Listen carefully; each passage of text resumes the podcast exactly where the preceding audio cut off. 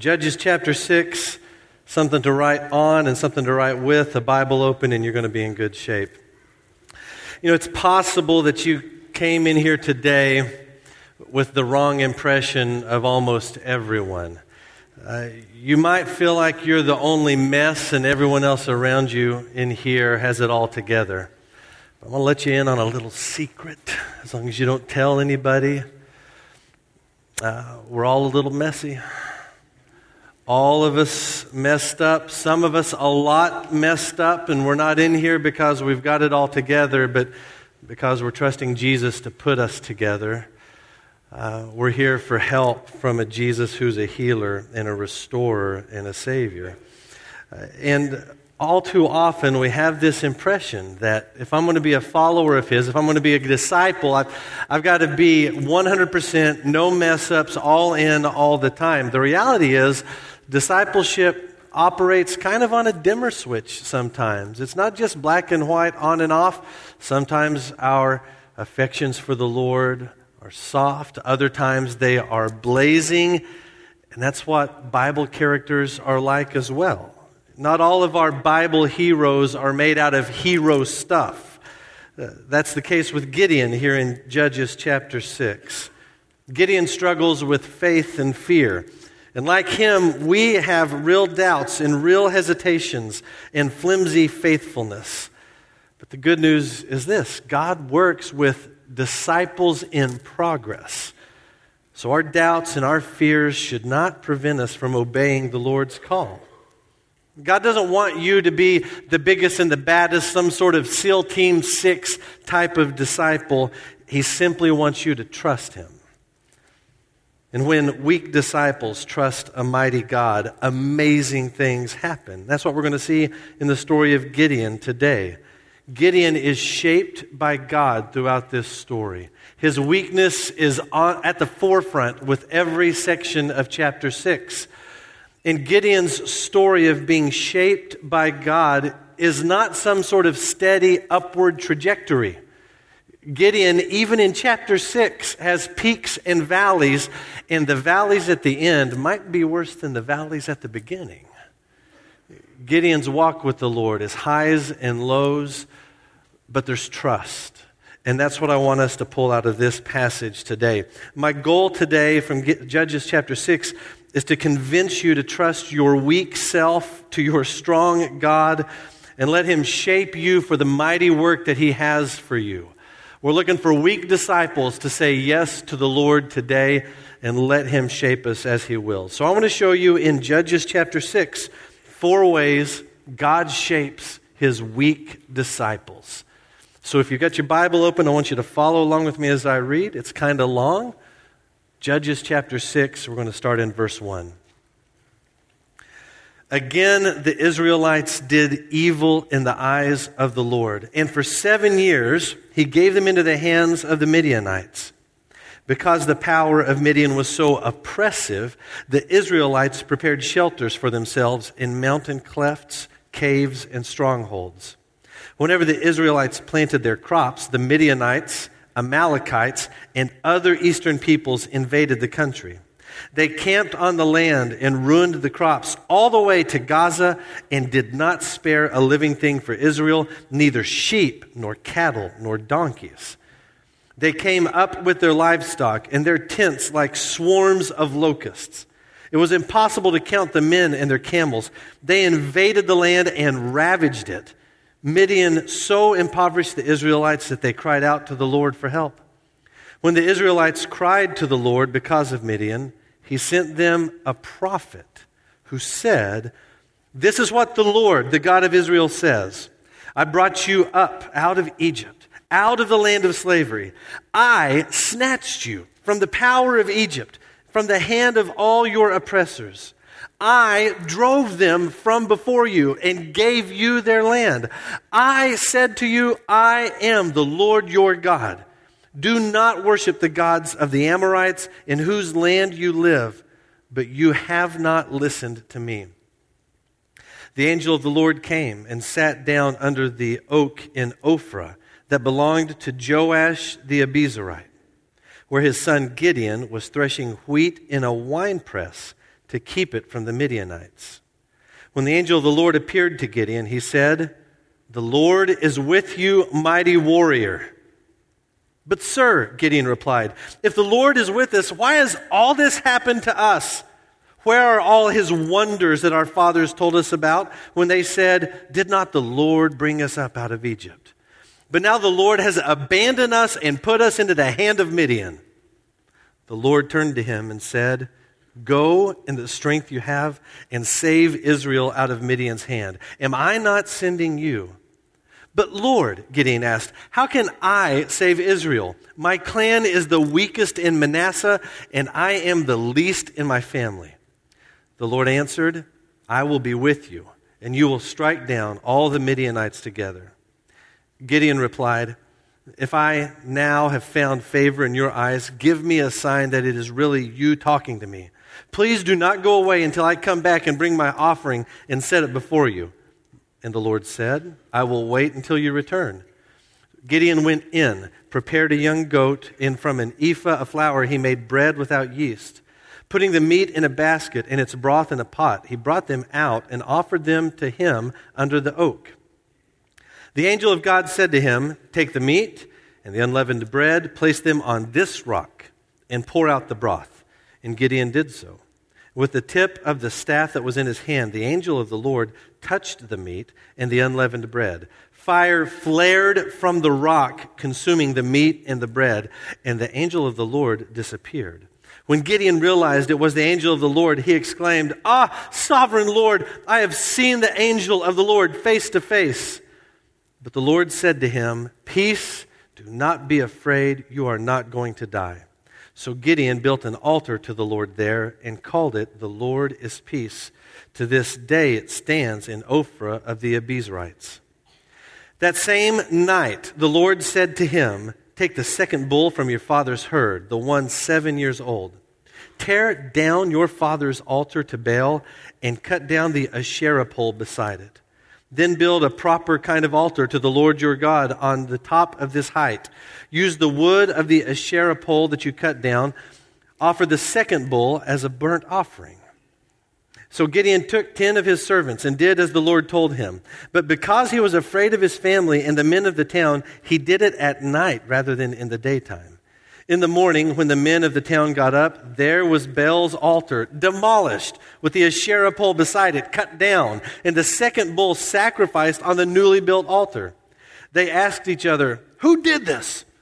When they carefully investigated, they were told, Gideon, son of Joash, did it. Well, the men of the town demanded of Joash, Bring out your son. He must die because he has broken down Baal's altar and cut down the Asherah pole beside it. But Joash replied to the hostile crowd around him, Are you going to plead Baal's cause? Are you going to save him?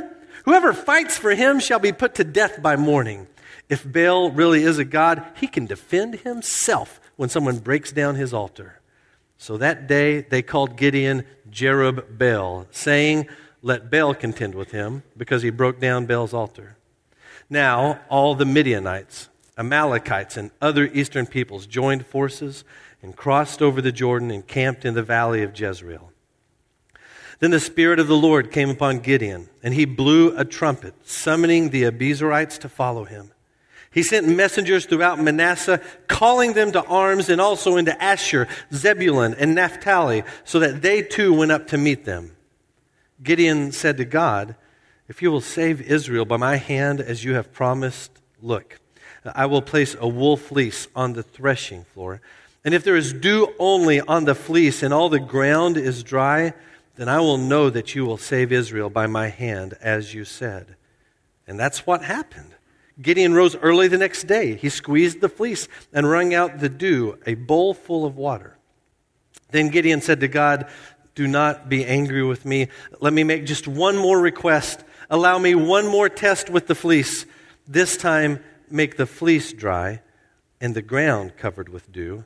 That night God did so. Only the fleece was dry, all the ground was covered with dew. All right. Let me show you from Judges chapter 6 four ways God shapes his weak disciples. If you're taking notes, number one, the first way God shapes us is this God changes our hearts.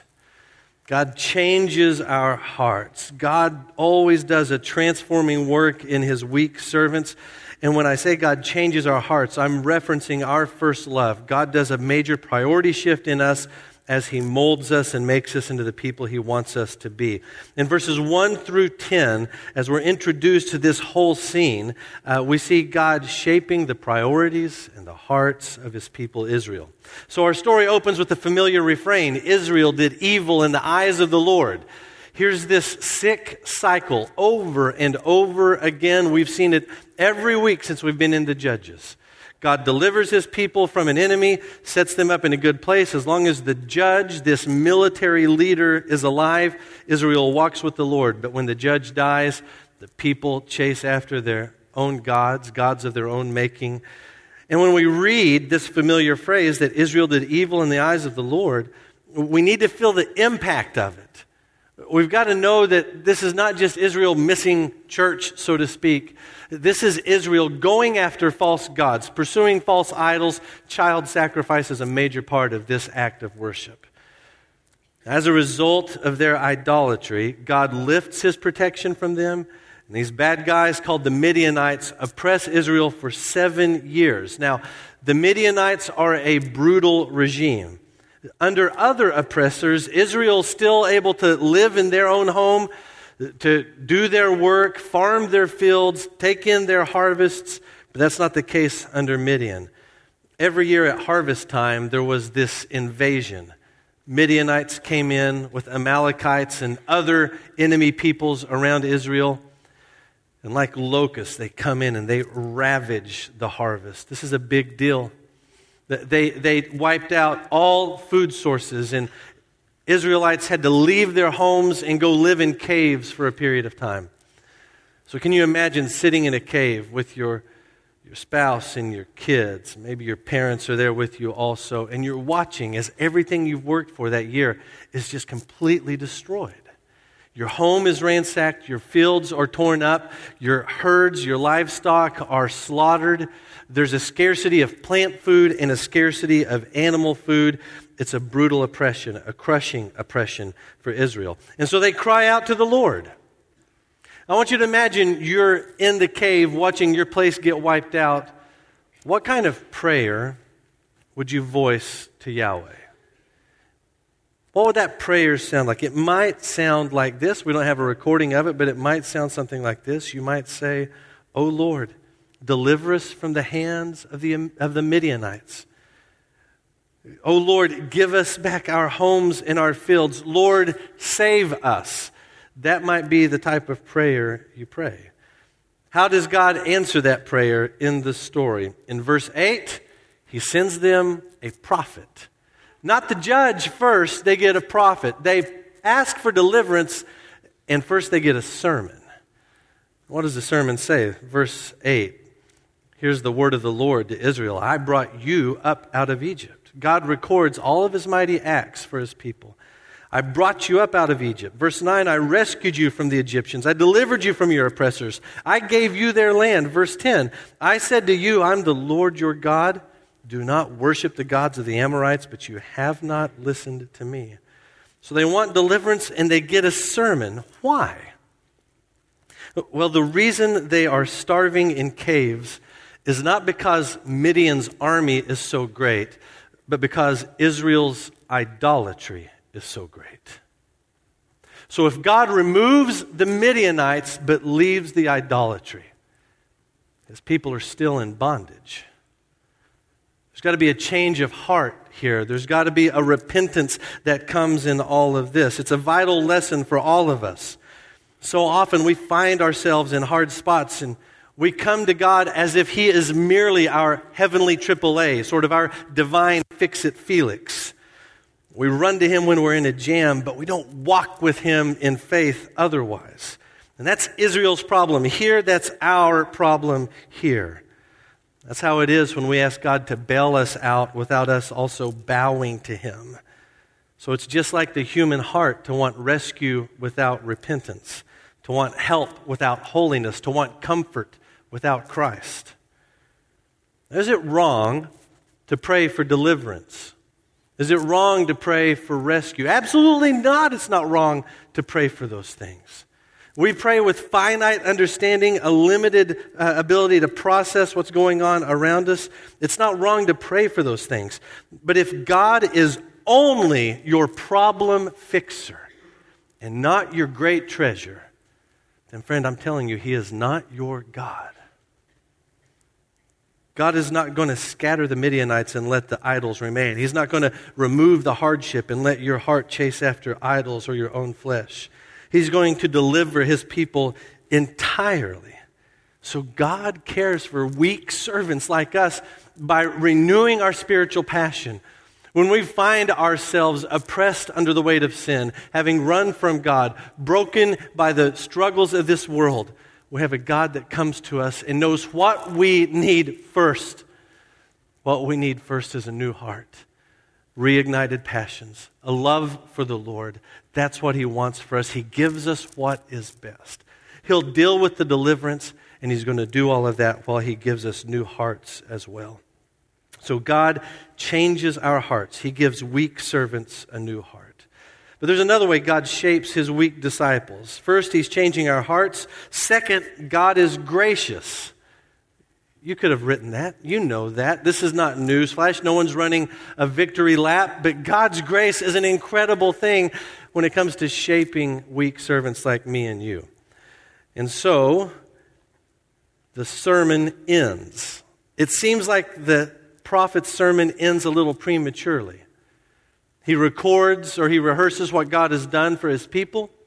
And then he says, Here's your guilt. I told you, I'm the Lord your God. You're my people. Don't worship the gods of the Amorites around you. But you've not done that. You've chased after their gods. So the sermon, so to speak, identifies their guilt, and that's the end of it. Now, if I'm writing this thing, I'm going to add a little conclusion there.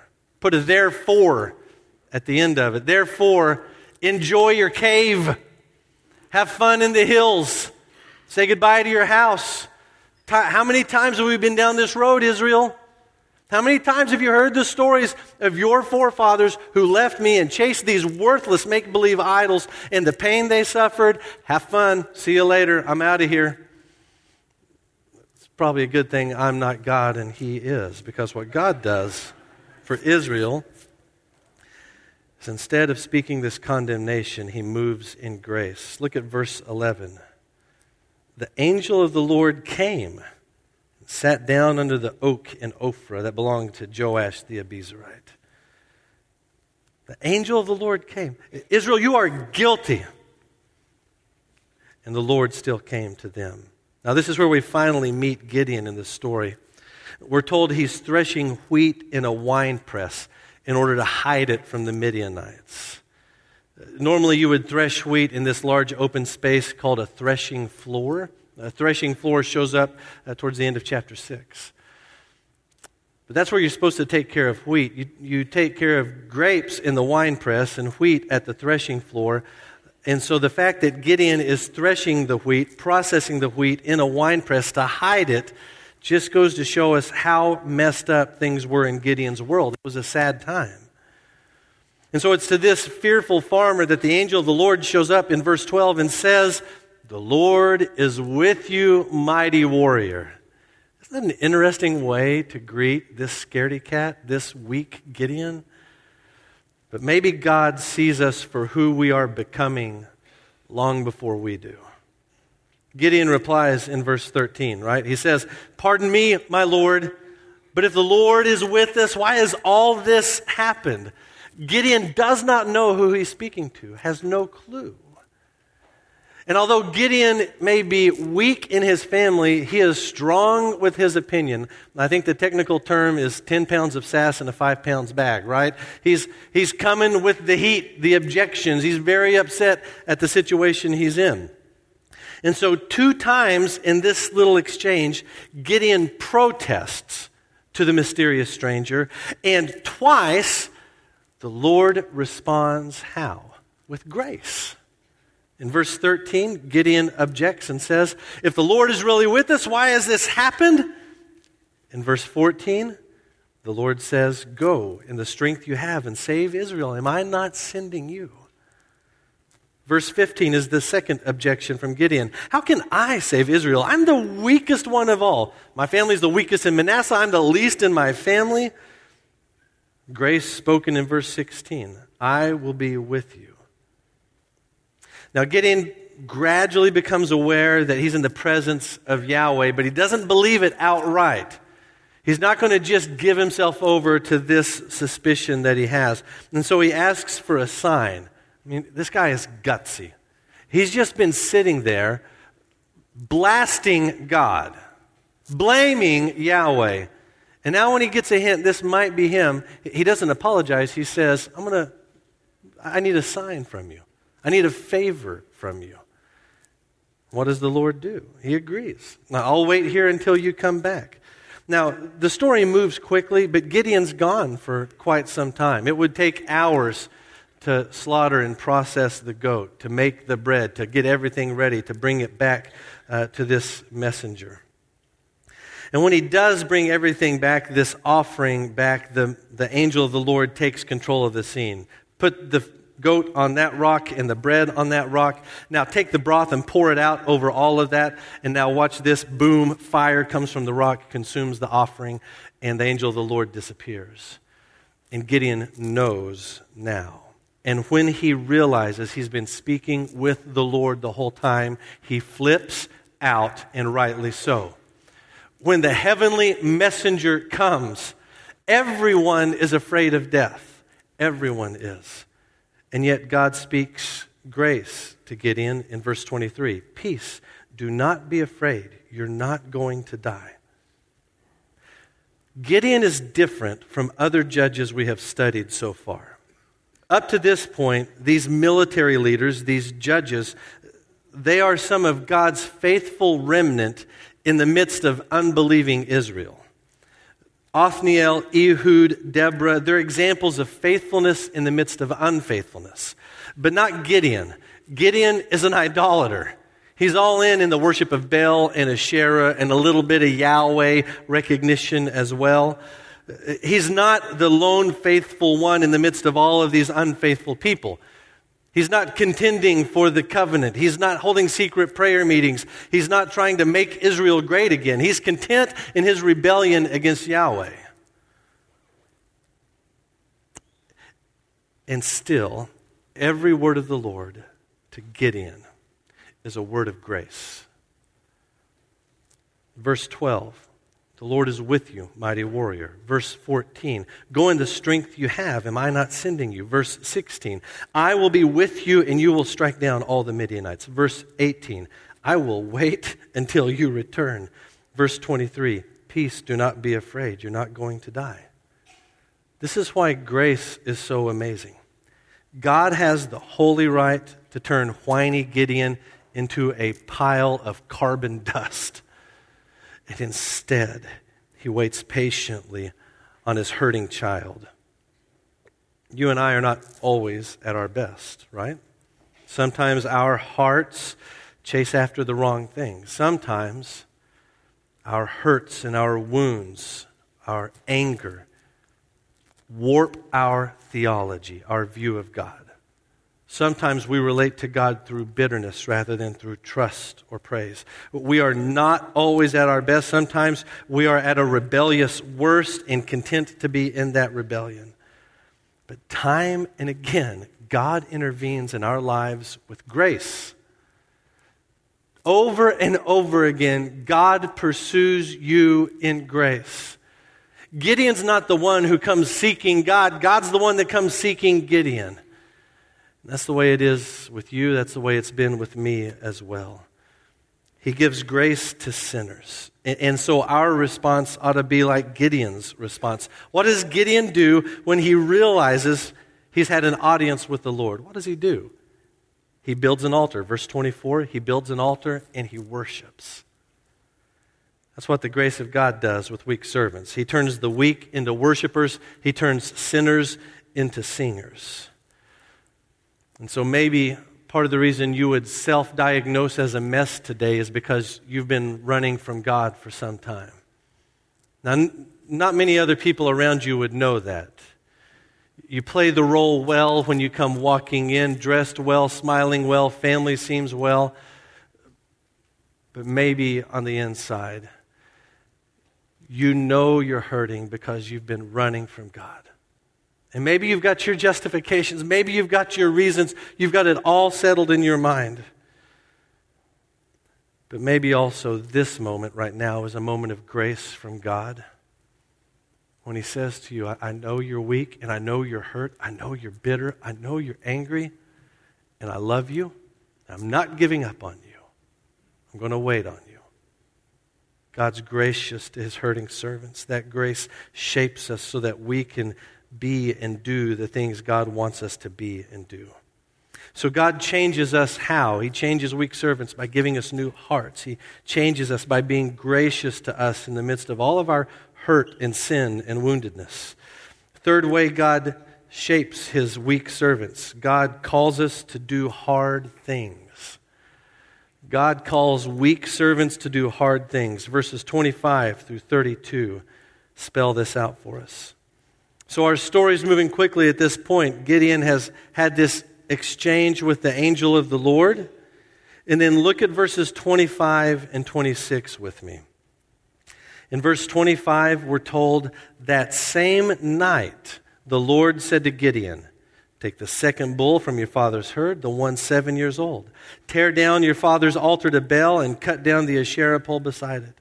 And then build a proper kind of altar to the Lord your God on the top of this height using the wood of the Asherah pole that you cut down, offer the second bull as a burnt offering.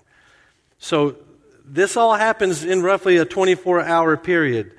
The Lord shows himself to Gideon and then calls Gideon to this hard thing. It's difficult to overstate the weight of this moment for Gideon. Look, Gideon's dad is not your run of the mill pagan. He has his own high place, his own altar to Baal, his own Asherah pole. When he wanted to worship make believe gods, he just walked out the front door, there it was. He's not some casual pagan. He's all in on this stuff. And Gideon is told by the Lord to tear down his dad's idols. Now, my guess is this the hard thing is not so much tearing down the idols as much as it is defying his father. He risks losing his place in the family. Gideon even risks losing his own life at the hands of his own father for bringing shame on the family in the midst of their culture. And so, out of that fear, Gideon chooses to do what the Lord tells him to do. He does it at night. Sometimes people would knock Gideon. Oh, if he was really brave, he'd do it during the daytime. Let's not knock the guy for his obedience. He does what the Lord tells him to do. In doing it during the daytime, he likely would not have had a chance to finish the job with all the meddling mob around him. So he gets his bros together. They go at nighttime. They tear all this down. They do exactly what the Lord tells him to do. The next morning, the sun rises, and so does the mob. They come seeking justice. Someone rats out Gideon. And so the mob comes to Gideon's dad's front door. They come to Joash's house. And they tell Joash, Gideon must die for what he's done to Baal. Now, here is a pressure moment for Joash. What's he going to do? How's he going to respond to this mob? Now, some old men, not all old men, but some are known for being stubborn. Some young men, too. They're concerned about honor, concerned about how we look in the eyes of the people around us. So, how will Joash respond? Look at verse 31. Are you, he says to the mob, are you going to plead Baal's cause? You going to try to save Baal? Whoever fights for him shall be put to death by morning. If Baal really is a god, he can defend himself when someone breaks down his altar. Yes, that's right. That's exactly right. This is your make believe God? You, you got a problem here? If this is really God, He'll take care of it, He'll deal with it. I'm not going to worry about it. How amazing is Joash's response in this moment? Gideon's called to do a hard thing. Joash, in this moment, he has to do a hard thing. God calls his weak disciples to do hard things. Quite frankly, he puts demands on recipients of grace. See, the gospel is not merely salvation, it's also sanctification, it's holiness. God acts towards us in grace to rescue us, to lift us, to help us, and then He guides us and directs us in the way He wants us to live. Sometimes that's a hard call. Here's our problem we want to be comfortable. We'd rather stay in relative ease rather than uh, obey the hard call, do the hard thing. Uh, once upon a time, Jesus walked into a roadside diner. He took a seat at a table back in the corner. And then a, a woman came in, and she had a cast on her leg, and she sat at a table, and she asked the waiter, she said, Is that, is that Jesus back there in the corner? The waiter goes, Yeah, it is. She goes, Wow, okay. Hey, um, send him an entree and put it on my bill.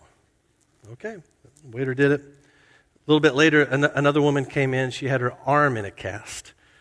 She asked the waiter, Is that Jesus in the corner? Yeah, it is. Oh, he's got some food but no drink. Hey, send, send him a drink and put it on my bill. The waiter did it. Then a, a man came in with his neck in, in a neck brace, and uh, he sits down and he says, Is that the Son of God in the corner? And the waiter goes, Yeah, it is. Well, send him some apple pie. Put it on my bill. And so the waiter did. A little bit later, Jesus finishes the meal. He stands up and he walks to the first woman, the woman with the cast on her leg, and he says, Thank you, my child, for your kindness to me. And he touches her leg, and the leg is healed. He removes the cast, and she gets up and dances out of the restaurant. He goes to the second woman, the woman with the, her arm in the cast, and he says, Thank you, my child, for your kindness to me. Touches her arm, heals her arm, removes the cast. She goes clapping and praising God out of the restaurant. He walks up to the man with the neck brace on, and Jesus says, Thank you, my child, for your kindness. And the man says, You're welcome, but don't touch me. I'm drawing disability.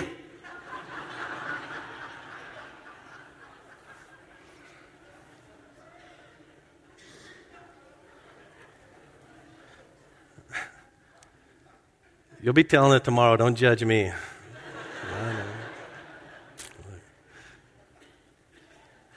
How often do we reject the blessing of God's call to obedience in place of our comfortable brokenness?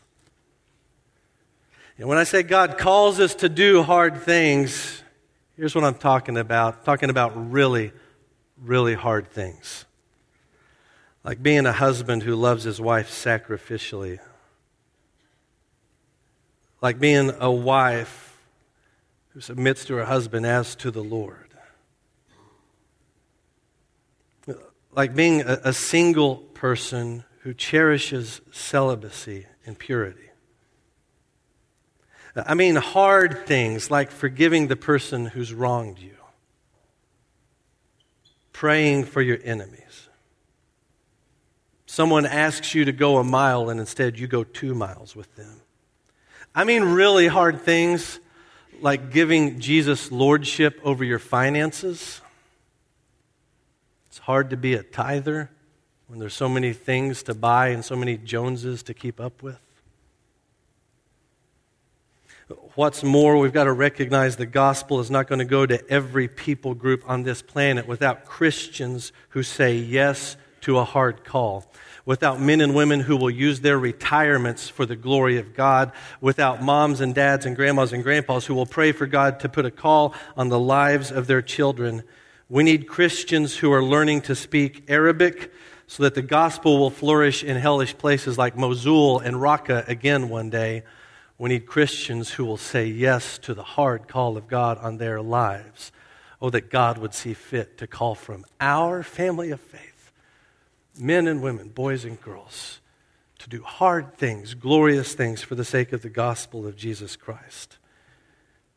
It's the right response to His grace to do the hard thing He calls us to. And when we do the things God calls us to, we are never disappointed. No one has ever had this testimony I followed the Lord and I was let down. His way is always the right way, His call is always the right call. So God changes our hearts. He gives us grace. He gives us the hard call. And a final way God shapes His weak servants, God reassures us. In verses 33 through 40, we see God reassuring Gideon in an incredible way. Now, I want you to take note of a passage in time between verses 32 and 33. The end of verse 32, that's the end of Joash's speech to the angry mob. And verse 33 begins and says, Now all the Midianites, Amalekites, and other eastern peoples joined forces and crossed over the Jordan and camped in the valley of Jezreel. Now, everything before that happened in roughly a 24 hour period. But remember, this is an annual invasion, it's a harvest time invasion. So there's a passage of time between the whole scene with Joash at his house and these invading marauders coming into Israel once again. But this time, when they come into Israel, there's something different. You see, Israel has a leader, and his name is Gideon. So, what does Gideon do? We're told the Spirit of the Lord comes upon Gideon. Gideon blows a horn and rallies people to him. But before Gideon makes a move against all of these enemy peoples, he asks God once more for a sign. So he says, God, here's what I'm going to do. I'm going to put out a fleece. And if you are really going to keep your promise to me, would you in the morning have the ground around it be dry and the fleece itself be wet? And that's what happens. And guess what? That's what would happen if you were to lay out a piece of fleece tonight. Fleece is like nature's ShamWow. It's a, it's a sponge, right? It, it loves liquid. And so the dew's going to be in the fleece. I think Gideon realizes that the next morning. And so then Gideon's aware he's pressing the boundaries of the Lord's patience. Please don't be angry at me just one more time. But this time, let the fleece be dry and the ground around it be wet with dew that would be supernatural. And that's exactly what happens. Gideon wakes up the next morning with a dry fleece and the Lord's assurance. Isn't it fascinating? We're told the Spirit of the Lord came upon Gideon. He's clothed in the Spirit of the Lord, and yet he still doubts. He still has fear. He still has this weak, fragile personality. He's not some monster robot, super ninja Christian guy. He's still weak Gideon who needs assurance. And God is patient enough with this fearful child to give him the reassurance that he needs. It's an incredible picture of God. As stunning as Gideon's actions are, more amazing to me is the patience and the kindness of God to reassure Gideon. So then, should you and I go home today, tonight, we take our fleece jackets out of our closets, go outside, lay them on the hood of the car, and say, Lord, if your word is true, let my car be covered in pollen, but my fleece to remain untouched.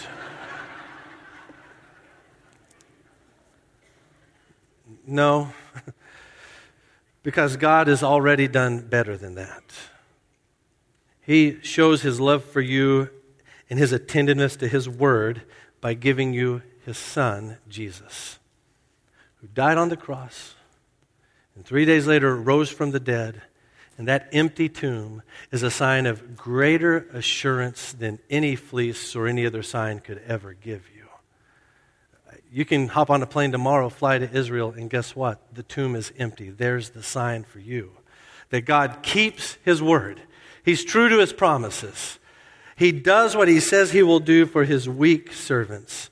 And it's just like God to lower himself to our level and to give us assurance in the midst of our fears. He is patient with our weakness. He shapes his servants by strengthening our fragile faith. So, in the opening chapter of Gideon's story, chapter 6, we're, we're encouraged by the God who shapes weak disciples. And here's what we've seen God do in Gideon's life. Here's the way God works in our lives as well. He shapes us in these ways. He's changing our hearts. He's giving us grace. He's calling us to do hard things. He is reassuring us when our faith is weak and fragile. So that's good news for weak disciples. But we've got to make a careful differentiation here. It's one thing to be a disciple with a weak faith. It's another thing to be a non believer with a dead faith. If God's going to change us, God's going to use us, it starts with an act of surrender on our part. It starts with you and I acknowledging, God is love, and God is good, and God has come to us in the person of Jesus Christ. And the way I'm made right with God is not through my own moral construct, not by having a set of scales at the end of my life where my good is, is more than my bad. It's not through religious deeds and activities by which I try to make God happy. I'm saved from the penalty of my sin by trusting in the one who died for my sin and rose from the dead three days later. That's salvation, real and true. God's true to that word every time. Every time someone calls on the name of the Lord, trusts in Jesus Christ, they are saved. Every time. That promise never fails. And that might be the starting point for you this morning. You recognize your weakness, you recognize your struggles. I hope you recognize, if need be, that you need Jesus as your Savior. This is a great story for weak servants, weak disciples as well. And what we see in Judges chapter 6 is, is that this is the way God has always worked. He's always worked through weakness. Gideon's not the exception to the rule. Throughout the recorded scriptures and throughout the history of the church, God has worked in human weakness. He worked in the weakness of his servant Gideon, and then he came to us in weakness. God the Son comes to us, not on a chariot, not with the acclaim of the universe, but he's born in relative obscurity to a virgin Jewish peasant girl. And he's raised in poverty, in humility, and invisibility, and his life is lived on a downward trajectory, all the way to the cross.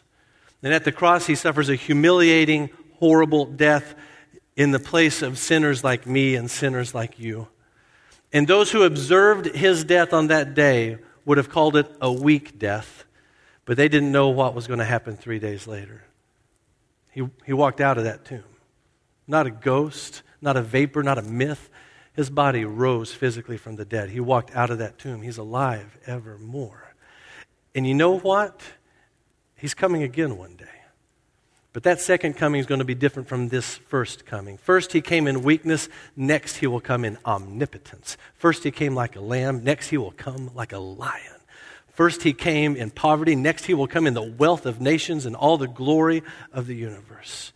Because our God does mighty things through his weak servants. So if you're weak today, there's no need to add despair to that weakness. God is shaping you and reassuring you. He's chosen the foolish things of the world to shame the wise, the weak things of the world to shame the strong. And you, my brother, you, my sister, you are his mighty warrior. Let's pray together.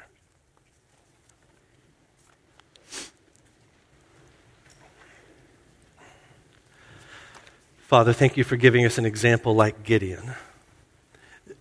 A flawed example, a broken example, one that doesn't get it right the first time or even the fourth time because I know that's my story. I, I think that's probably the story of a lot of us in here. And thank you that in Gideon's example, we see some amazing things about you your patience, your grace, your mercy, your love. And for this, we praise you. God, there might be some friends with us this morning who've been on a long journey to the cross. Maybe today's the day where they recognize finally your voice and your call. Lord, give them the courage, the boldness to step forward in faith this morning. For my brothers and sisters who come in here limping today. Lord, the strength is not our own. Our strength is you and only you. So let this be a moment in which our shaping begins again or our shaping continues. And Lord, let us hear your voice, that to which you have called us. Let us be obedient to walk in the ways of the gospel. So, Father, thank you for your patience and your reassurance with us weak servants. We need it today.